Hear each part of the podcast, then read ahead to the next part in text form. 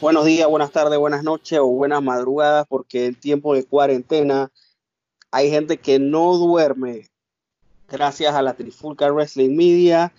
Bienvenidos al episodio número dos del Tommy Wrestling Show.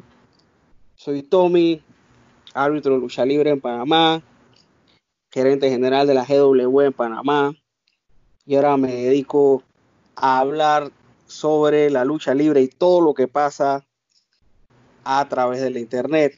El día de hoy, aquí en conjunto con dos amigos, hemos decidido hablar sobre el documental de Chris Benoit que se transmitió en la serie The Dark Side of the Ring. Para comentar sobre este tema, me encuentro aquí con dos amigos y colegas de la lucha libre. Eh, primero que todo, les presento al señor J C Soto, periodista deportivo en Panamá, fanático de la lucha libre y de las pizzas que dan dolor de estómago. Bienvenido, J C. Hola, ¿qué tal, Tommy? ¿Qué tal, Aldo, también, que va a ser presentado después de mí? Eh, un saludo a todos y gracias por la oportunidad de estar aquí. Y digo yo que nada mejor que hacer el debut en esta... en esta serie de podcast, hablando de un tema polémico, ¿no? Sí, ¿sabes? Las cosas polémicas son las que generan tweets, retweets, comments, likes y lo que sea. Aquí el día de hoy también nos acompaña el señor Aldo Canto, fanático de la lucha libre, experto en lo referente a las apuestas, y esta semana hizo su primera compra de Uber Eats. Felicidades, señor Aldo. Bienvenido, Aldo Canto. Buenas noches a todos, buenas noches. Gracias a The Wrestling Show por la oportunidad. Saludos, J C, y saludos a todos los que nos escuchan. Interesante tema para arrancar el segundo episodio de Tommy Wrestling Show. Eh, un tema que, fuera de todo lo polémico, también fue incluso un tema que sacudió el mundo de la lucha libre. Mira, yo en, recordando dos mil siete, eh, recuerdo que en las noticias apareció aquel, en ese momento lo informaban así, pues, que había fallecido Chris Benoit, la esposa y el hijo. La verdad, eso fue bastante fuerte, era la información que se, que se manejaba en el momento. Hablando ya de lo que es el, el documental, eh, la verdad tuvo un inicio bien fuerte, porque Chris Jericho básicamente lo primero que dice es que si lo van a criticar por hablar de un asesino, o sea, suspende el video y deje de verlo, párelo ahí. J C, en aquel momento del dos mil siete, cuando tú leíste o escuchaste por primera vez la noticia sobre Chris Benoit, ¿cuál fue tu, tu, tu impresión? Sí, yo, o sea, el momento de saber la noticia, claro, fue un golpe fuerte. Eh, yo, o sea, como fanático de la lucha libre, he venido siguiendo shows desde W C W, donde prácticamente Chris Benoit se dio a conocer mundialmente. Y, y la verdad creo que, que, que fue, fue un shock. Y fue más shock, shock eso de, de lo que se supo después, ¿no? Aldo, ¿qué, ¿qué pasó por tu mente cuando escuchaste esto en el dos mil siete por primera vez? Que la noticia en aquel momento se daba era de que era un triple asesinato. Sí, la verdad muy impensable, muy impensable porque estamos hablando, no estamos hablando de cualquier luchador, estamos hablando de Chris Benoit, un señor que había ganado ya su campeonato mundial en un WrestleMania, había ganado un Royal Rumble. Esto ya había hecho cosas muy importantes y siempre eh, era considerado como uno de los luchadores más técnicos que tenía eh, la Federación Mundial de Lucha Libre. Entonces, de la noche a la mañana, que me digas que este señor mata a su familia, muere y, y pasa todos estos eventos, es, la verdad es muy impensable, muy impensable, es algo que no se podía creer. Creo que Jim Ross también lo plasma en el documental, en el cual ellos decían, no puede ser, pero es así. Eh, eh, Es lo que sucedió.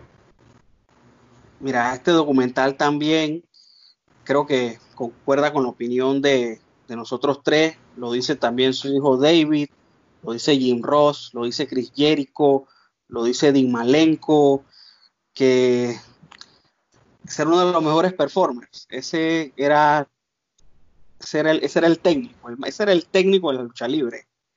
De verdad que ese señor, es su estilo de lucha, por decirlo así, su agresividad, su intensidad, pues era una cosa de otro mundo. Todo, pero todo esto, todas estas características de él, creo que a la larga fue lo que lo llevó a que todo esto terminara así, lamentablemente. Eh, Aldo, eh, luego de esto, de, de haber iniciado el, el documental, vemos que hay como un pequeño enfoque, bueno, bastante sobre, sobre Eddie Guerrero, que fue una de sus mejores amistades. ¿Qué puedes comentarnos sobre esto? Bueno, de hablar, de hablar de Eddie Guerrero es, eh, eh, es muy importante, porque definitivamente eh, el nexo que existía entre Benoit y Guerrero era, eh, había un lazo muy fuerte, ya que ellos venían de luchar en Japón, venían de luchar en la W C W, iniciaron su carrera en W W E con los Radicals, que recordemos que estaba Dean Malenko, Perry Saturn, Chris Benoit y Eddie Guerrero. O sea, ellos ya tenían una sinergia muy fuerte y una amistad muy fuerte. Aparte de todo esto, en el documental puedes ver que esa cercanía no solamente se, era de los luchadores, sino también de la familia. Tú ves a la esposa de Malenko, ves a, la, a Vicky Guerrero, todos comentando de, de todo este suceso. Y definitivamente la muerte de Eddie Guerrero fue algo que afectó demasiado a Chris Benoit. Esto, puedo mencionarte que dentro del documental lo dicen igual, que él incluso, una forma de él poder exteriorizar todos esos pensamientos que él tenía era escribiendo un diario, y en el diario las cosas que escribía eran como si él se las dirigía a Eddie Guerrero. Entonces definitivamente eh, sí tenía eh, un grado de importancia muy grande Eddie Guerrero en, en lo que se refería a Chris Benoit. J C, vemos también que Chris Jericho casi básicamente dice que una de sus inspiraciones para él ser luchador eh, fue ver a Benoit y a Guerrero. ¿Se puedes agregar algo sobre esto? Sí, eh, Jericho dice que prácticamente se enamoró de ellos dos luchísticamente hablando, y en el tema este de, de cómo eran en el ring. Eh, Prácticamente estos dos en Japón, se, creo que se conocieron allá, se daban con todo. Eh, incluso Eddie Guerrero, eh, su esposa Vicky comenta que Eddie le, le, le dijo que no soportaba a Benoit. Y a, mientras avanza el documental dan a entender como que mientras más lucharon Eddie y Chris Benoit, más fueron forjando su relación. E incluso, o sea, fueron lo que terminaron siendo que casi hermanos, ¿no? Eh, por ahí también Jericho dice que, que, que el motivo de él llamarse Lionheart en Japón fue por esto de, de que Eddie Guerrero luchaba como Black Tiger, si no me equivoco, y eh, Benoit luchaba como Pegasus Kid, me parece. Sí, así es, eso. Esas luchas en ese momento que ellos estaban en Japón, yo lo veo más bien como un inicio de un strong style, uh-huh. O sea, bien, bien, digamos bien, bien primitivo, podría decirse. Eh, si, si alguno de ustedes tiene la oportunidad de ver estas luchas eh, en YouTube, eh, pues se las recomiendo. La verdad era una cosa demasiado fuerte, como se menciona en el documental, adelantados para, para su tiempo. Otra de las personas que también tiene mucho que ver eh, en, esta, en esta historia, obviamente, lastimosamente una de las víctimas eh, fue Nancy Benoit, eh, en aquel momento la esposa de, de Chris Benoit. Se menciona de que ella comenzó a asistir como fanática a eventos de lucha libre, eh, luego ahí fue donde conoció a, a Kevin Sullivan. Kevin Sullivan le dio la oportunidad de trabajar como ballet. Eh, Kevin Sullivan, la verdad, nunca es que ha sido como, no sé, nunca como que he tripeado su, su, su estilo de lucha libre. Es, es bien old school, pero no sé, simplemente es un luchador con el que no, no sé, no me gusta ver sus luchas.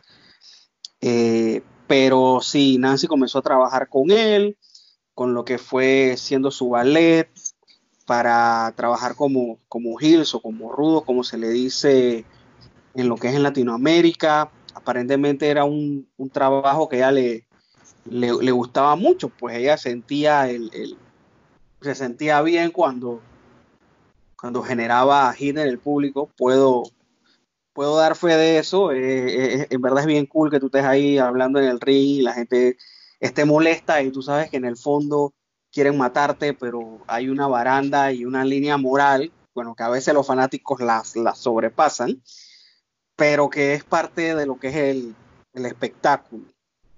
Eh, luego de esto, eh, inicia un, un feudo o, o una rivalidad entre lo que fue Kevin Sullivan y Chris Benoit.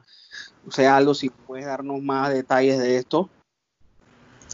Bueno, sí, es, eh, efectivamente, ahí lo que sucede es que eh, por Angle o por, vamos a decir, los feuds de, en ese momento, se da una confrontación entre Kevin Sullivan y Chris Benoit. Pero el mismo Kevin Sullivan decide que Nancy, que en ese momento era su valet, se fuera para el lado de Chris, para darle quizás más peso a, a lo que era el feud. Y lo que realmente pasó con todo esto fue que al final... Eh, Nancy queda enamorada de Chris Benoit, porque cuando Nancy tenía problemas con Kevin, se iba para donde Chris. Entonces esto eventualmente eh, fue como que el buqueo o, o, o la misma idea de Kevin Sullivan lo acabó como sepultando. Entonces, porque se, al final lo que sucede es que eh, rompen lo que es eh, Woman con, con Kevin Sullivan, y ella entonces sigue con Chris Benoit. Incluso ahí se menciona de que, como tú dijiste, que, que Nancy eh, tenía a Chris, digamos, como decimos en Panamá, como buen paño de, de lágrimas, pero a veces las cosas se salían de control, e incluso comentan que una vez fue con un ojo, un ojo morado, es decir, evidencias de, de, de maltrato físico y psicológico. Eh, J C, eh, no sé si puedes darnos algunos comentarios con respecto a cómo fueron esas luchas entre Chris Benoit y Kevin Sullivan, ya sabiendo de que, de que Kevin Sullivan sabía que le habían quitado la mujer, le tocaba luchar contra esa persona. Sí, prácticamente lo que dan a entender en el documental es que, o sea, que a Kevin Sullivan se le salió esto de las manos y, y en el en el tramo personal, o sea, se le salió todo de las manos, pero luchísticamente y dentro de la historia de lo que él quería generar, sí le estaba yendo bien. Eh, ok, yo, yo creo que estoy un poco, un poco influenciado por algo que leí, que porque Kevin Sullivan participó en el podcast de Jim Cornette, eh, hablando sobre el documental este. Y creo que, que, que, que en parte, o sea, es una parte esencial que falta en el documental. Y como les comentaba a ustedes, eh, creo eh, él no pudo participar porque él quería el permiso expreso de los padres de Nancy para participar. Y simplemente no consiguió comunicarse con ellos. Y, y él decidió no, no, no formar parte de esto. Creo que, que hay varias cosas que, que él va llenando poco a poco en, en ese podcast.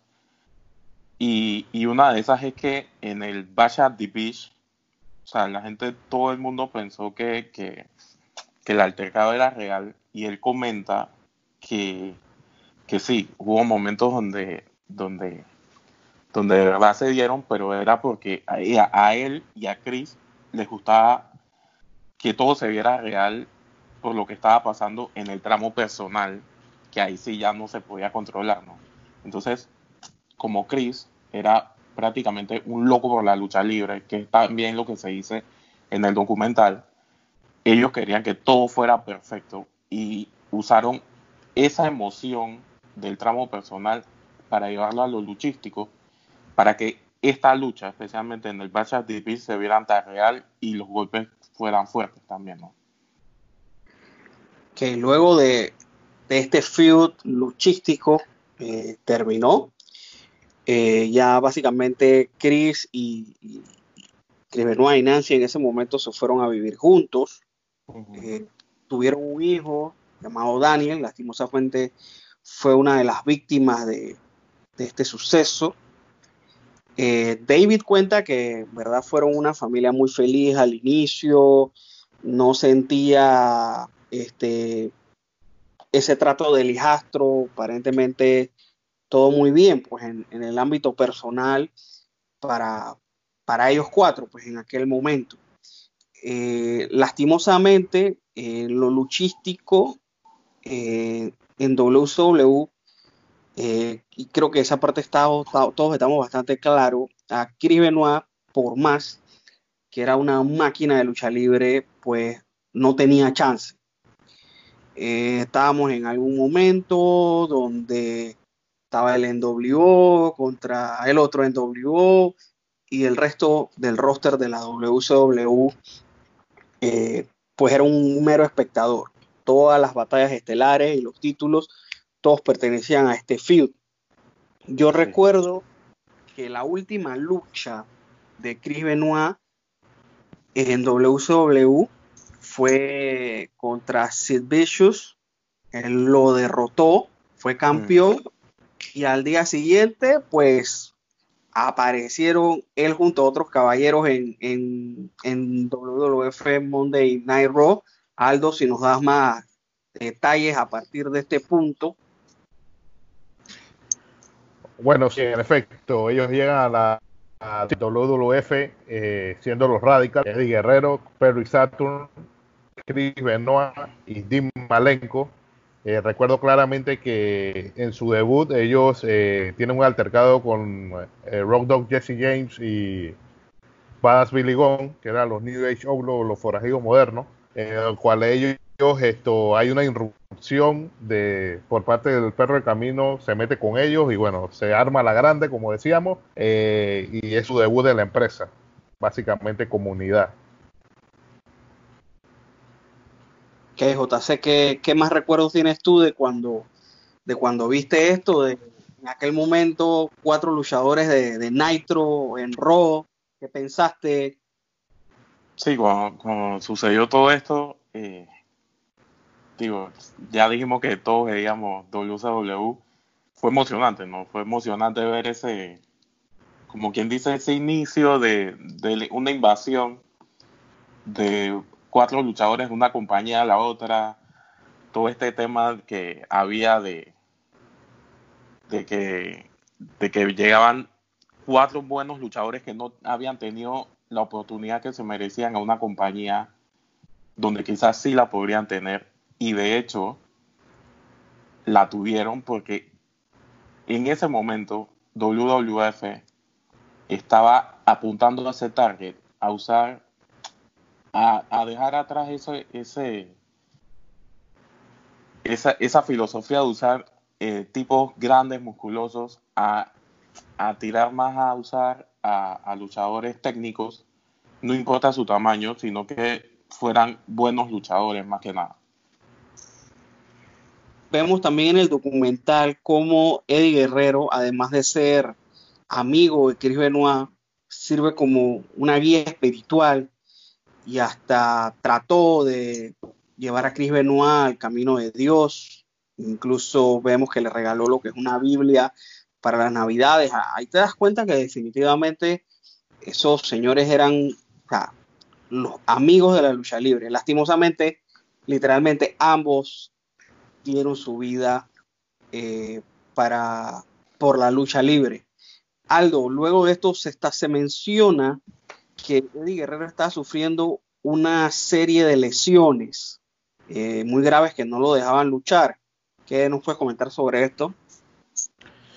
Bueno, sí, definitivamente que Eddie Guerrero, eh, eh, o sea, ya comentamos que él arrancaba en Japón, ya él cargaba un peso encima, luchas en Japón, luchas en la W W E, ahora empezaba en la W W F, esto, y tenía muchos temas con lesiones. Entonces que él empieza entonces a tomar una, por decirlo así, unas malas decisiones, y ahí es donde él cae en lo que es a tratarse las lesiones con droga y alcohol. Entonces ahí es donde viene la parte como que Eddie Guerrero baja o cae en estos, en estos vicios, por decirlo así, producto de las lesiones que, que tenía. Eh, y mucha, incluso Chavo Guerrero comenta que que muchas veces eh, él estaba pendiente de, de, de su tío porque no sabían si, si se sentía bien y esto, porque la, los abusos eran demasiados. Entonces eh, había veces que la misma Vicky decía que estaba en mala forma, que no podía luchar, y en ese momento, cuando se da ese tema, pues eh, ocurre un evento que, que lo despiden de la federación, porque definitivamente Eddie Guerrero no estaba pasando por su mejor momento y tenía su, sus problemas de, de, de adicciones específicamente. Mira, en ese tiempo que Eddie Guerrero fue despedido de la W W F, eh, recuerdo que en las Indies se dio un evento donde luchó Eddie Guerrero contra Cien Pong, que fue una lucha como que una vez en la vida, porque yo creo que en, en W W E nunca se encontraron, creo que no, nunca se encontraron. Y sí, porque Cien Pong llegó casi en el dos mil seis, ya luego del fallecimiento de Eddie.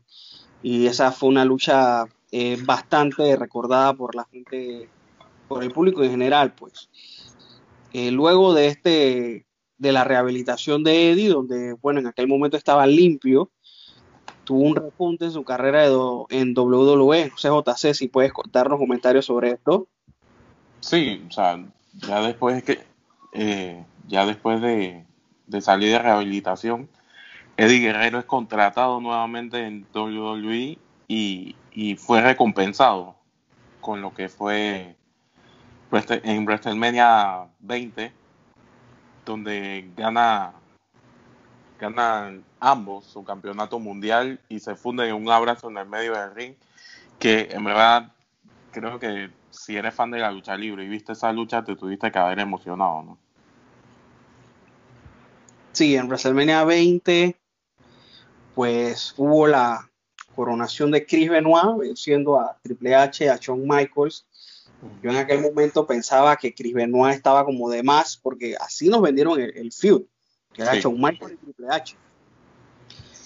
Ese día también Eddie Guerrero retuvo su campeonato contra Kurt Angle de una manera bastante cómica, una manera bastante Eddie Guerrero, pero fue muy muy buena lucha. Luego de esto ya entramos en la parte de que eh, dan detalles sobre el fallecimiento de Eddie Guerrero. Chavo cuenta cómo vio a su tío fallecer en su En, su, en sus brazos. Luego, cuando le informan a Chris Benoit que básicamente se rompe, Eddie, eh, Vicky también cuando recibe la noticia, Dean Malenko también da sus su opinión. O sea, fue un shock total. eh, la, la razón oficial de la muerte de Eddie Guerrero fue de un ataque al corazón a los treinta y ocho años. Luego, al día siguiente del fallecimiento de Eddie Guerrero, que también, si no me equivoco, creo fue como un sábado, un domingo, eh, hubo un programa, eh, un show de Raw, totalmente dedicado a, a Eddie Guerrero. Aldo, ¿algún comentario sobre este, o recuerdo que tengas sobre este programa? Bueno, en ese, en ese show tributo, la verdad que ahí tú te dabas cuenta de la grandeza de este señor. Casi todos, en su mayoría, tenían grandes recuerdos. En lo que te puedo mencionar, tú ves a varios, muchos llorando: Chris Benoit, eh, H B K, Kurt Angle, Rey Mysterio, Batista. O sea, y la lista es bien larga. Eh, y si Eddie Guerrero, o sea, era como el performance completo, porque él te brindaba grandes luchas, eh, ayudaba a los talentos. Esto, cuando tenía que ser personaje rudo, la, a la máxima expresión. Recuerdo claramente ese feud con, con Rey Mysterio y el hijo de Rey Mysterio involucrado también. O sea, también no dio grandes luchas técnicas contra Kurt Angle. Recuerdo claramente una, dos de tres caídas. O sea, definitivamente que, que Eddie Guerrero eh, fue un señor y luchador en toda la extensión de la palabra. Eh, y se le hizo un gran tributo. Recuerdo también que John Cena al final, creo que al final del programa, deja una camiseta y le deja el campeonato en símbolo de, de respeto a esta gran, a este gran luchador. Luego de esto, eh, Chris Jericho comenta eh, que, que Chris Benoit tomó como una actitud de alejarse de todos, incluso se alejó de Chris Jericho. Eh, se le pidió que, como estaba muy afectado, pues tomara un tiempo fuera, un tiempo libre, unos días. Y Chris Benoit, como un buen fanático de la lucha libre, pues él decidió hacer el tour de Europa que había en ese momento. Eh, también menciona Vicky Guerrero que Nancy Benoit fue su apoyo moral y emocional durante las siguientes semanas. Ahí te das cuenta lo que mencionábamos al inicio, pues de que además de ser colegas de lucha libre, pues definitivamente eh, era una familia. Eh, luego de esto, J C, no sé si, si, si recuerdas que eh, ya hablan es con un familiar de, de Nancy Benoit, que ya la verdad de ahí comienza a hablar, digamos, no tan bien sobre Chris Benoit, Eh, sobre el cambio que tuvo luego de la muerte de Eddie.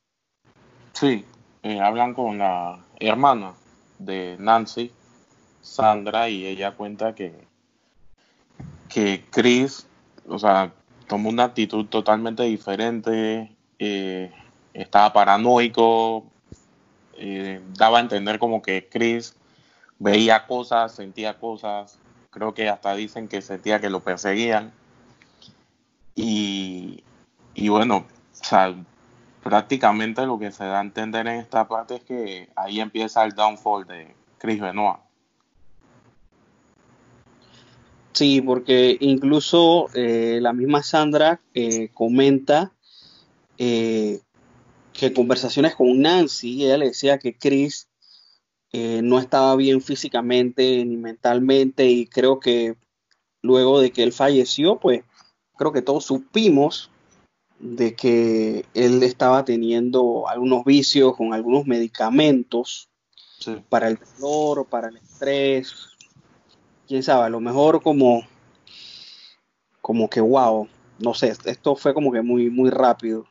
También eh, también eh, Vicky Guerrero comenta que Chris Benoit sí, estaba muy afectado, comenta que iba a su casa, se metía al cuarto de ella y agarraba la almohada de Eddie y lloraba con la almohada. Iba al gimnasio y las hijas de Eddie iban donde Vicky y le decían que mamá, Chris está llorando nueva, otra vez en el, en el gimnasio. Y ella iba y lo consolaba, pero de verdad que estaba muy destrozado. También la hermana de Nancy menciona que le regalan un diario, que es donde... donde donde, como dijo Aldo, eh, le escribía a Eddie, ¿no? Sí, luego ya de esto eh, comienzan a contar eh, más o menos los sucesos del día de este lamentable incidente.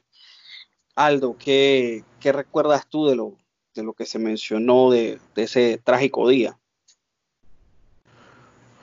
Bueno, una vez que se da la noticia, recordemos que, eh, bueno, la noticia, el domingo el, el, el, estaba apartado el pay-per-view y que iba a aparecer Chris Benoit, pues eh, no se da, y después sale la noticia de la muerte y todo lo que su, aconteció. Eh, la doble u doble u E eh, hace un tributo, naturalmente, como lo hace cuando un luchador importante fallece, pero fue eh, a estadio vacío y prácticamente pues eh, era un show Eh, dedicado a, a Chris Benoit, y en ese momento pues eh, la federación toma esa decisión debido a que había pasado el evento, pero no tenían la información certera de lo de el detalle final de lo que estaba sucediendo, y ellos no lo supieron hasta casi veinticuatro o veintiséis horas después, y eh, en ese aspecto pues creo que la federación creo que lo hizo por mero protocolo, el show del Raw dedicado a Benoit, y una vez sabe la razón real, simplemente hacen como el cambio de moneda y simplemente es como si hubiera pasado un chasquido de Thanos y se borra ese apellido de toda la historia de la lucha libre, básicamente.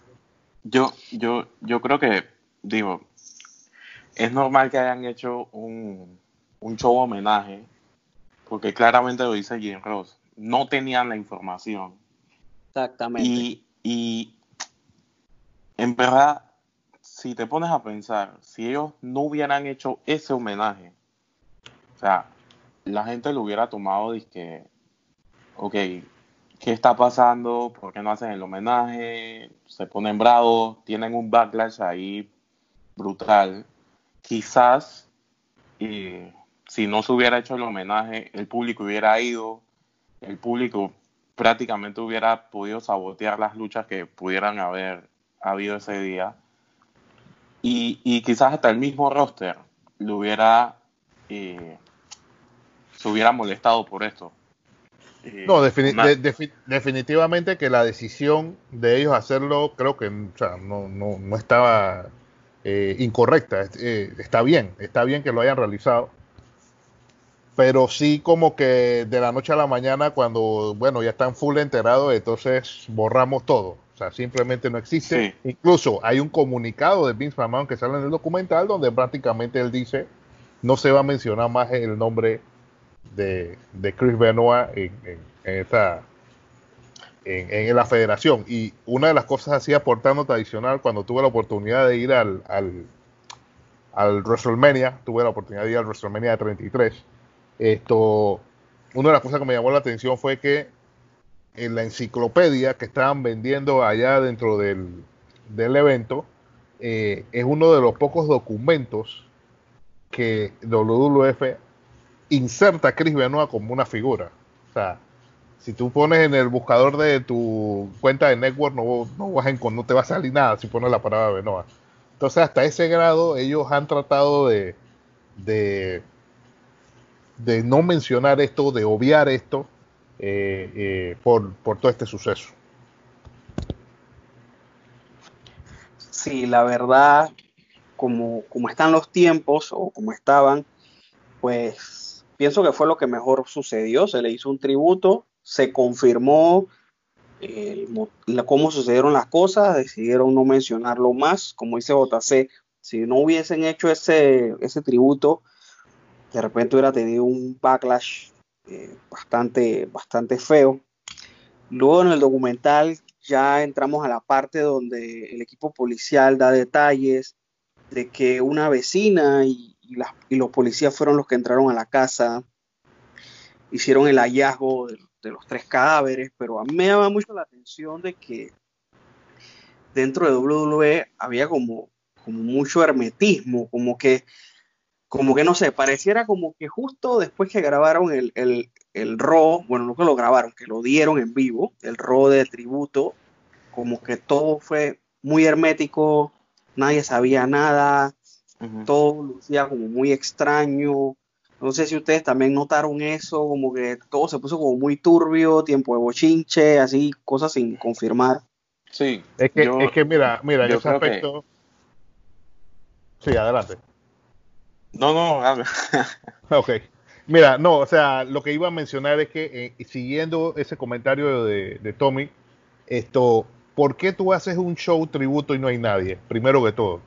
O sea, eso es algo que a mí me llamó la atención inmediatamente, porque cuando murió Eddie Guerrero, eso estaba lleno. Eh, no sé, cuando han muerto otros luchadores, de igual forma. O sea, eso me llamó mucho la atención, esa parte adicional. También dentro, antes de entrar en la parte que, que vamos a continuar, recuerda que también ahí hay una parte que durante el fin de semana del suceso, Chris Benoit se comunica con Chavo Guerrero. Y él prácticamente recibe una llamada y diciéndole que Daniel y Nancy estaban intoxicados por la comida y que estaba cuidando de ellos. Y al final Chavo eh, comenta que Chris le dijo un te quiero y que eso le pareció muy raro.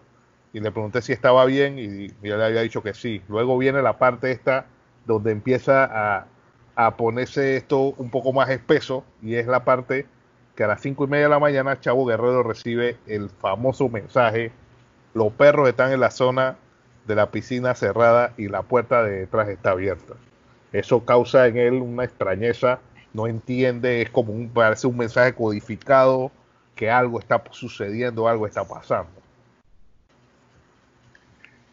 Yo creo que, que, bueno, que esto de, de del Raw ese con sin público, creo que va, o sea, para mí que lo que sucedió es que los jefes en W W E se enteraron, o sea, prácticamente del mediodía para abajo, que lo que había pasado en verdad. O sea, lo que posiblemente había pasado en verdad. Porque cuando la policía llega a la escena, o sea, ellos tratan de deducir como que, como que sí, fue, como que fue lo que fue, pues.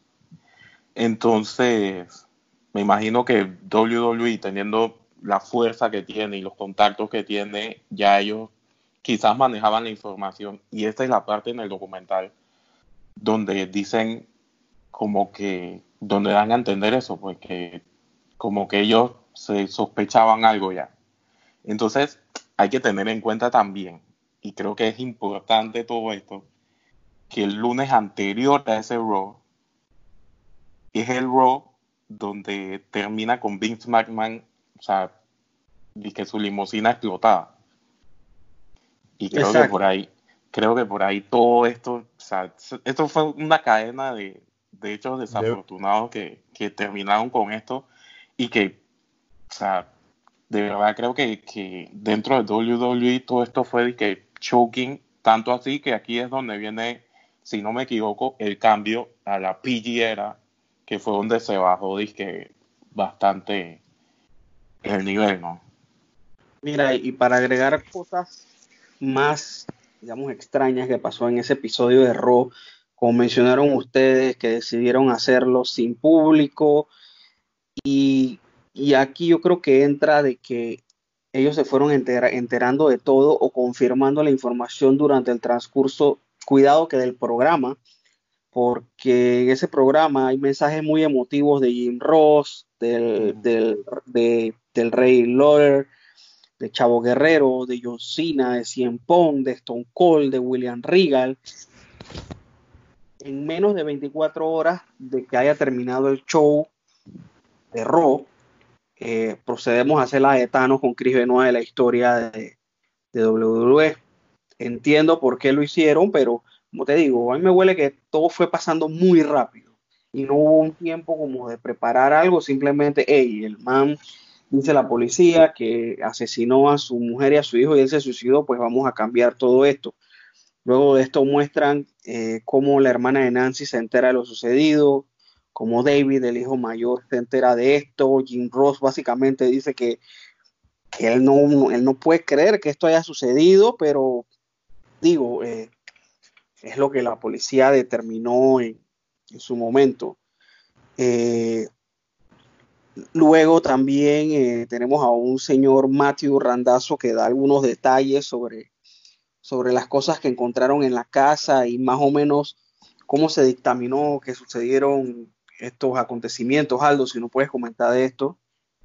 Ok, bueno, dentro de lo que menciona el señor Matthew Randazzo, que es el autor del libro La historia de Chris Benoit y el downfall de la industria de la lucha libre, él menciona pues que dentro de su libro que hubo un altercado de Chris y Nancy, y en ese momento pues Chris eh, la ata con cinta adhesiva y provoca lo que es la muerte de ella, dejando una Biblia a su lado.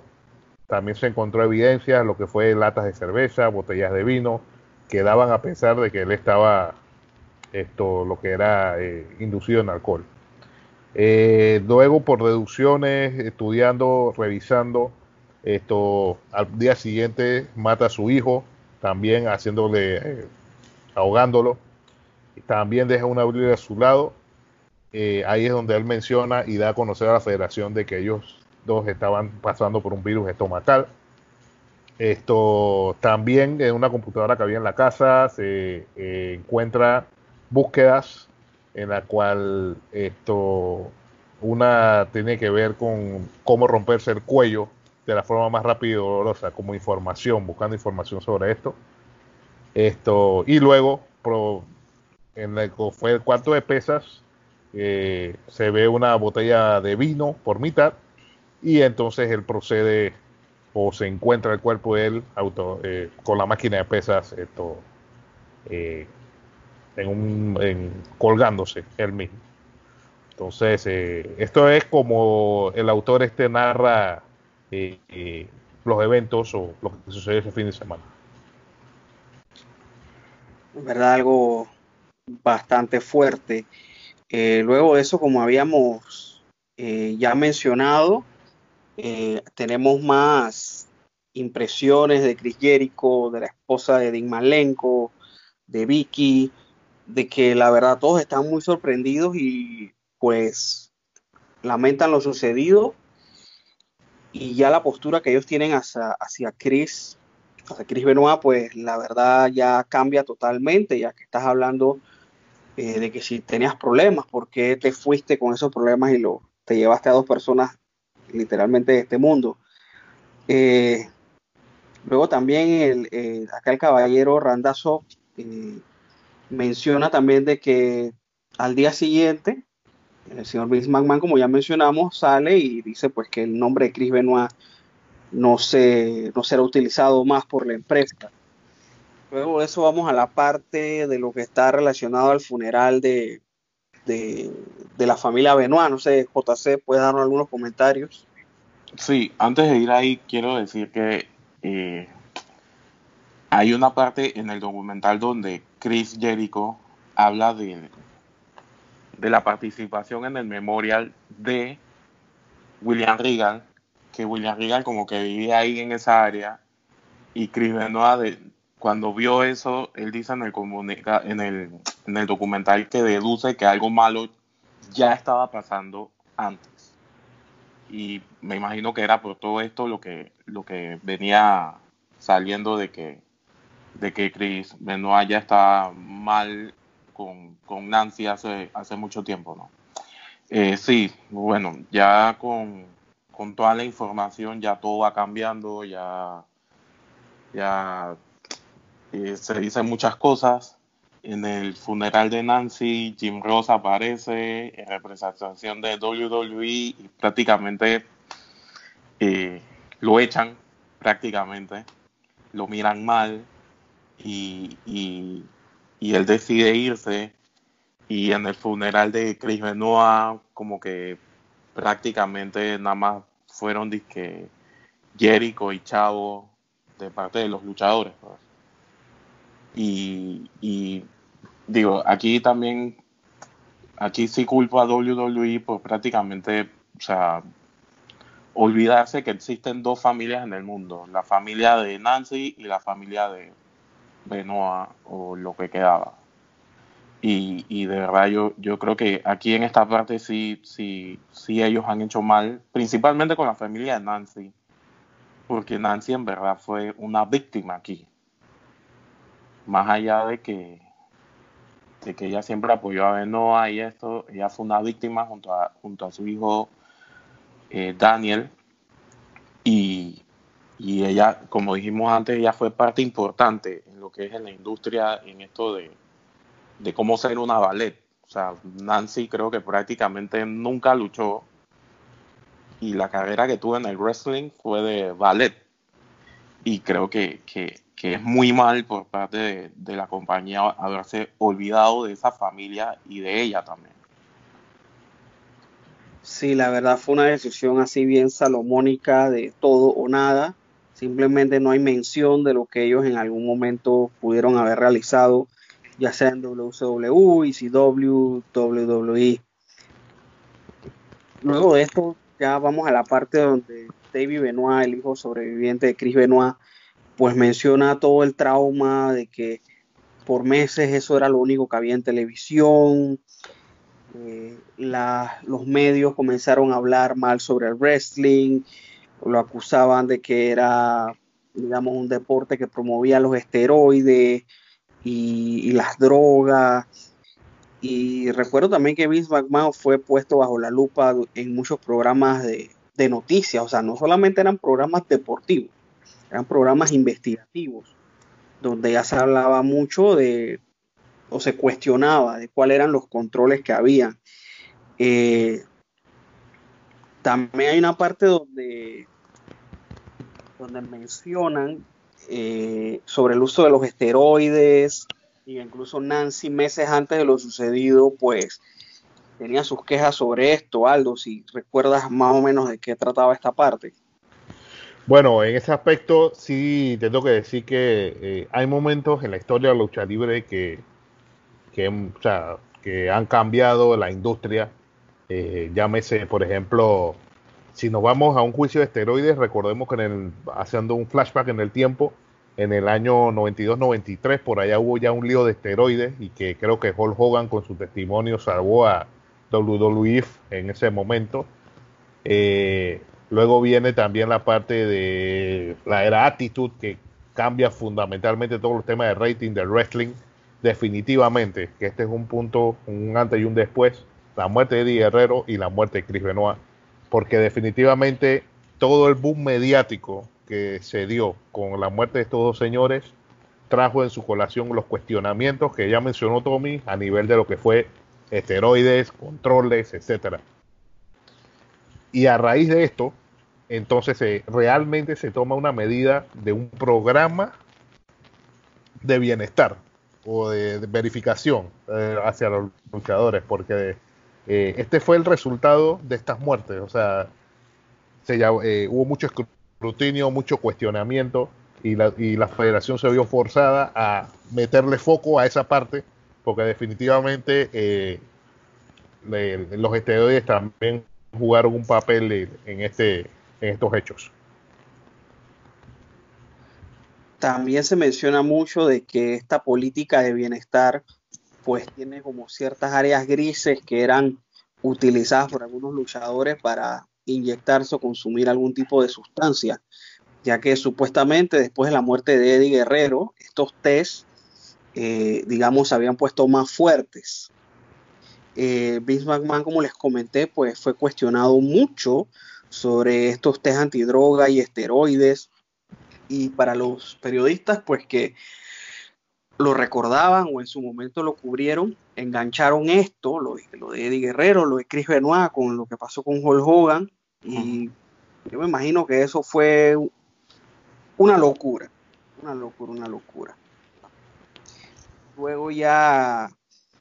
Eh, la hermana de Nancy habla de que hubo hasta un orden de alejamiento contra Chris Benoit. Aparentemente una teoría que se ha manejado mucho es que ya él estaba consumiendo unas drogas tan fuertes que ya le habían cambiado su forma de ser.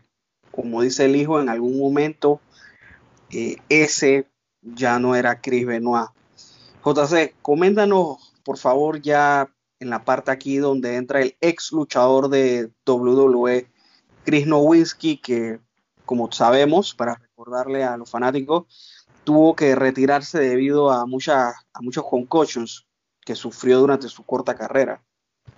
Sí, eh, Chris Nowinski eh, se dedicó ahora, luego de su retirada, a estudiar todo esto de lo que es el C T E, que viene siendo los daños que tienen los deportistas, más que nada, en el cerebro debido a con, concussions, concussions y todo esto, y, y, y se enfoca mucho en esto de Chris Benoit, porque ya él había hablado con Chris Benoit sobre esto, porque eh, creo que él menciona que había tenido seis, siete concussions, y en una conversación con Chris Benoit dice que ya él había tenido con, más concussions de las que él pudiera contar.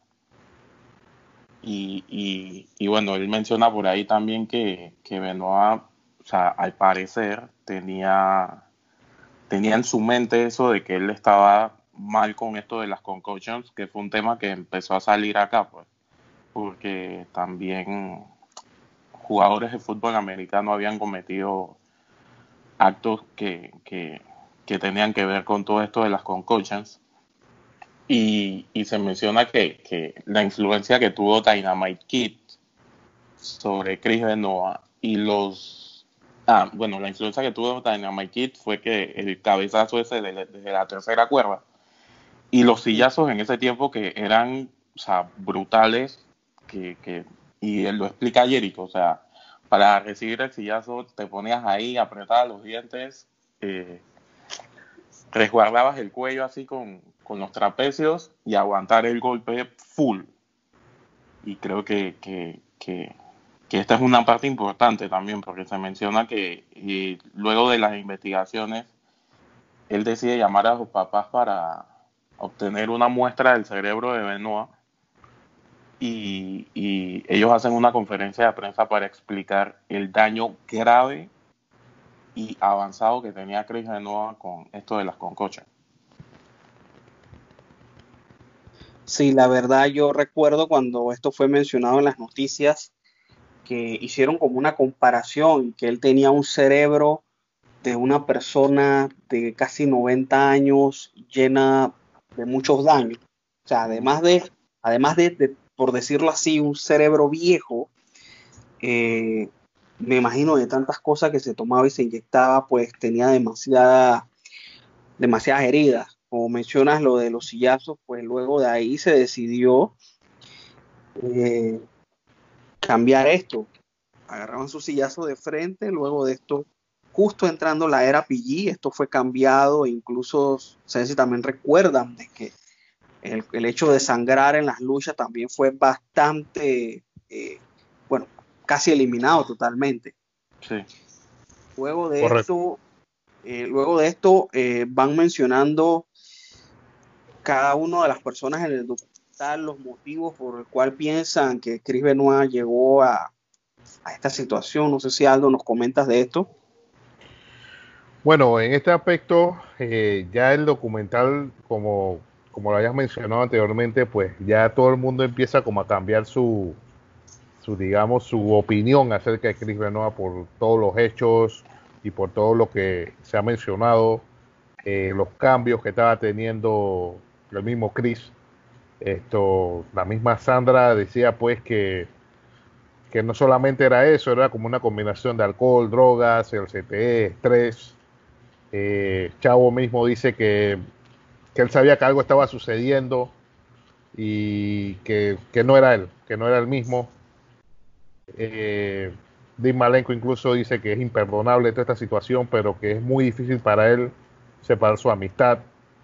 Eh, ahí viene un comentario de Jim Ross en el que él dice que Chris Benoit merece estar en el Hall of Fame, y él dice que tajantemente que no estará ni ahora ni nunca. Y creo que eso es muy claro, eso es algo que definitivamente no va a suceder. Eh, creo que la postura de la federación está más que clara.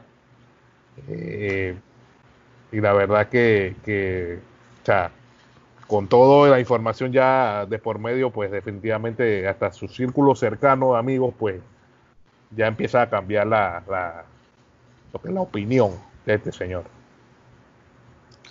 Sí, luego de esto... Eh... El mismo Chris Jericho menciona que Eddie y Chris Benoit, pues dos luchadores con bastante galardones en su carrera, lastimosamente uno será enterrado en el olvido, el otro seguirá viviendo en, en nuestras mentes. Luego de esto el hijo de, de Chris Benoit, David, eh, yo pienso que él ha sabido eh, cómo separar lo lo luchístico de lo personal. Me imagino que a nivel personal pues eh, no ha perdonado a su padre, pero luchísticamente pues es una inspiración para él, que es, que es lo que pienso yo, que no va a dejar que la gente avance en este tema, porque por más que haya sido un buen luchador, la gente siempre va a recordar esto, siempre lo va a recordar. Y bueno, ya aquí Chris Jericho Eh, habla más o menos sobre el legado de, de Nancy Benoit o, o Woman, como se le conocía en W C W. Ter, si recuerdas esta parte, J C. Sí, se habla de todo el legado de ella, de lo que de lo que le dio a la lucha libre, como ya expliqué antes, lo cómo, cómo ella aprendió a hacer la ballet, o sea, la, la el molde de ballet que siempre se buscó en la lucha libre, una persona que no, no se metía a luchar, no era luchadora, y, y tuvo diferentes, diferentes facetas. Tuvo el Fallen Angel con Kevin Sullivan, después Woman con Chris Benoit, y sí, yo siento que, que es algo que debe ser reconocido y que, y que lamentablemente quizás no lo veamos por, por, por, por algo que hizo su victimario. Exacto. Luego eh, Vicky Guerrero eh, le da bastantes halagos a Nancy, ya que la considera una gran madre, una gran amiga, como hablamos hace unos minutos atrás. Pues luego de la muerte de Eddie, Nancy estaba allí para Vicky todo el tiempo. Eh, luego ya llegamos a una parte de, de lo que es el, el documental donde eh, está hablando David, él la verdad se rompe y vemos que justo ahí en la sala estaba Chavo Guerrero, estaba su tía, y la verdad para mí eso hizo que este documental se tenga como mucho más valor, porque simplemente no entrevistaste a las personas a cada uno por su lado, sino que los reuniste para hablar de este tema que la verdad es bastante difícil. Luego de esto tenemos una intervención de Chris Jericho, Aldo aquí. Sí, correcto. Básicamente lo que Chris Jericho hace en ese momento, lo que él menciona es que no puedes, no se puede eh, catalogar o no se puede borrar del mapa a, la, a, la, a los... a la familia que queda de, de Chris por todo lo que en teoría él ha realizado, y él, él es el catalizador para que se vuelva ese nexo familiar entre David Benoit y su tía Sandra.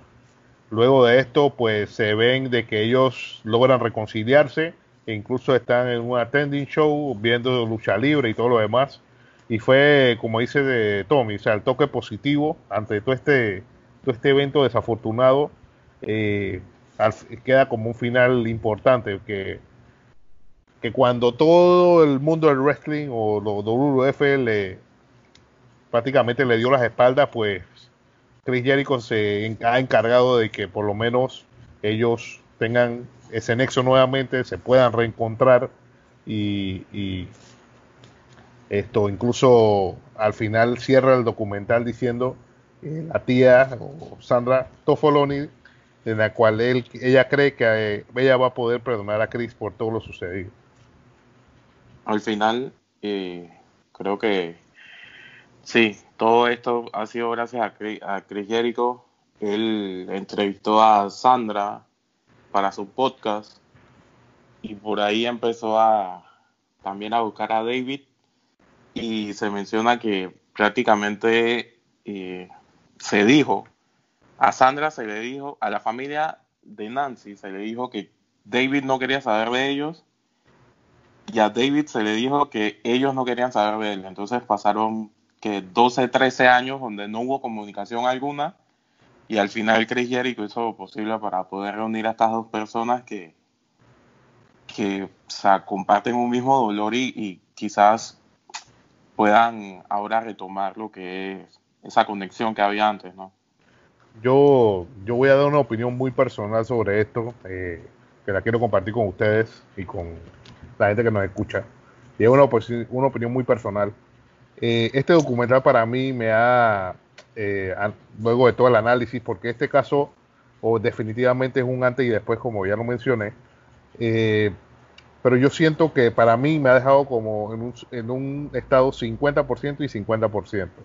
Definitivamente hay un cincuenta por ciento que me dice Chris Benoit tenía problemas, Chris Benoit tenía eh, issues importantes, tenía problemas de, de lo que eran las contusiones, tenía problemas de alcoholismo, tenía problemas de diferentes tipos, y eso se reafirma en este documental.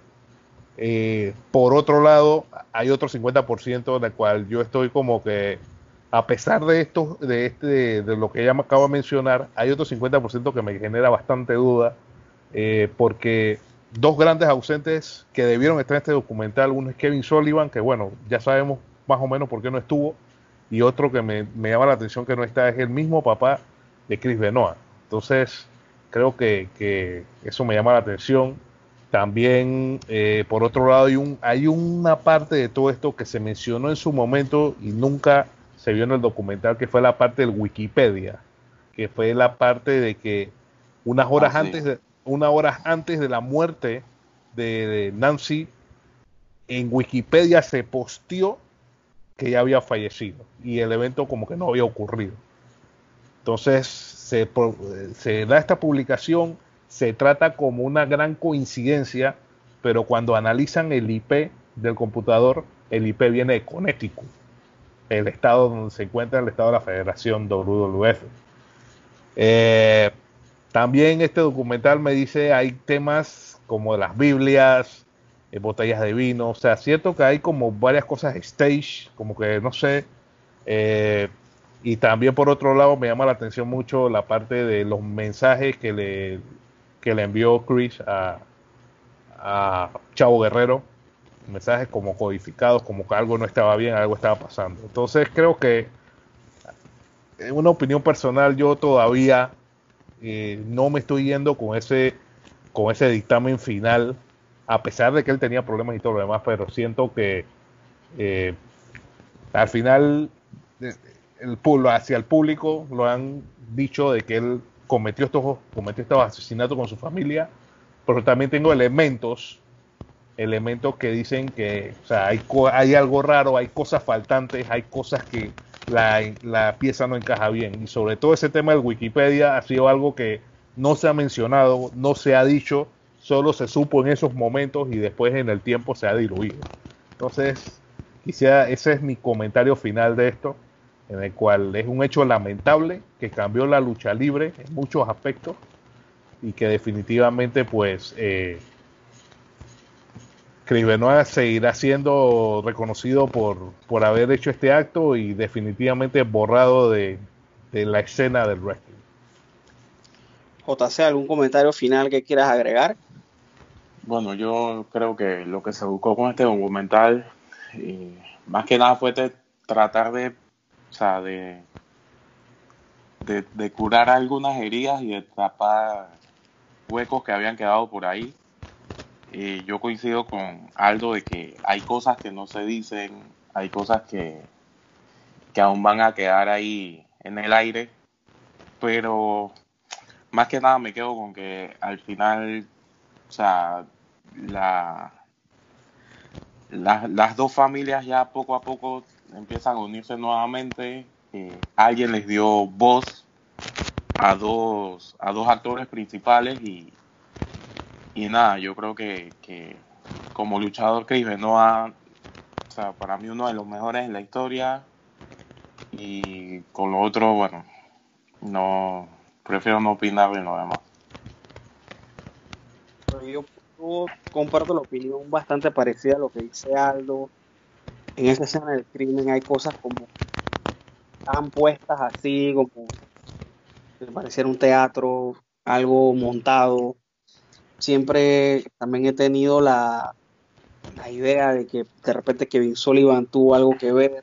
A veces se habla también de que puede ser algo de la mafia. Todos sabemos cómo este tipo de organizaciones cobra sus deudas, son pagadas. La verdad, o, o, o simplemente fue así. Chris Benoit colapsó, su cerebro colapsó, perdió la noción del tiempo, de dónde estaba, quién era, y simplemente su reacción violenta lo llevó a cometer o, eh, asesinato, el asesinato y, y posterior.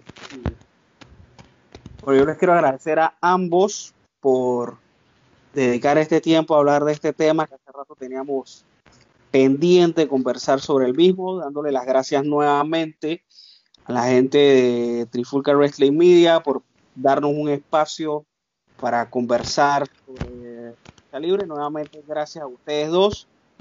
Eh, por esta ocasión se despide Tommy nuevamente en el Tommy Wrestling Show, y que pasen buenas noches, o buenos días, o no sé, a la hora que sea.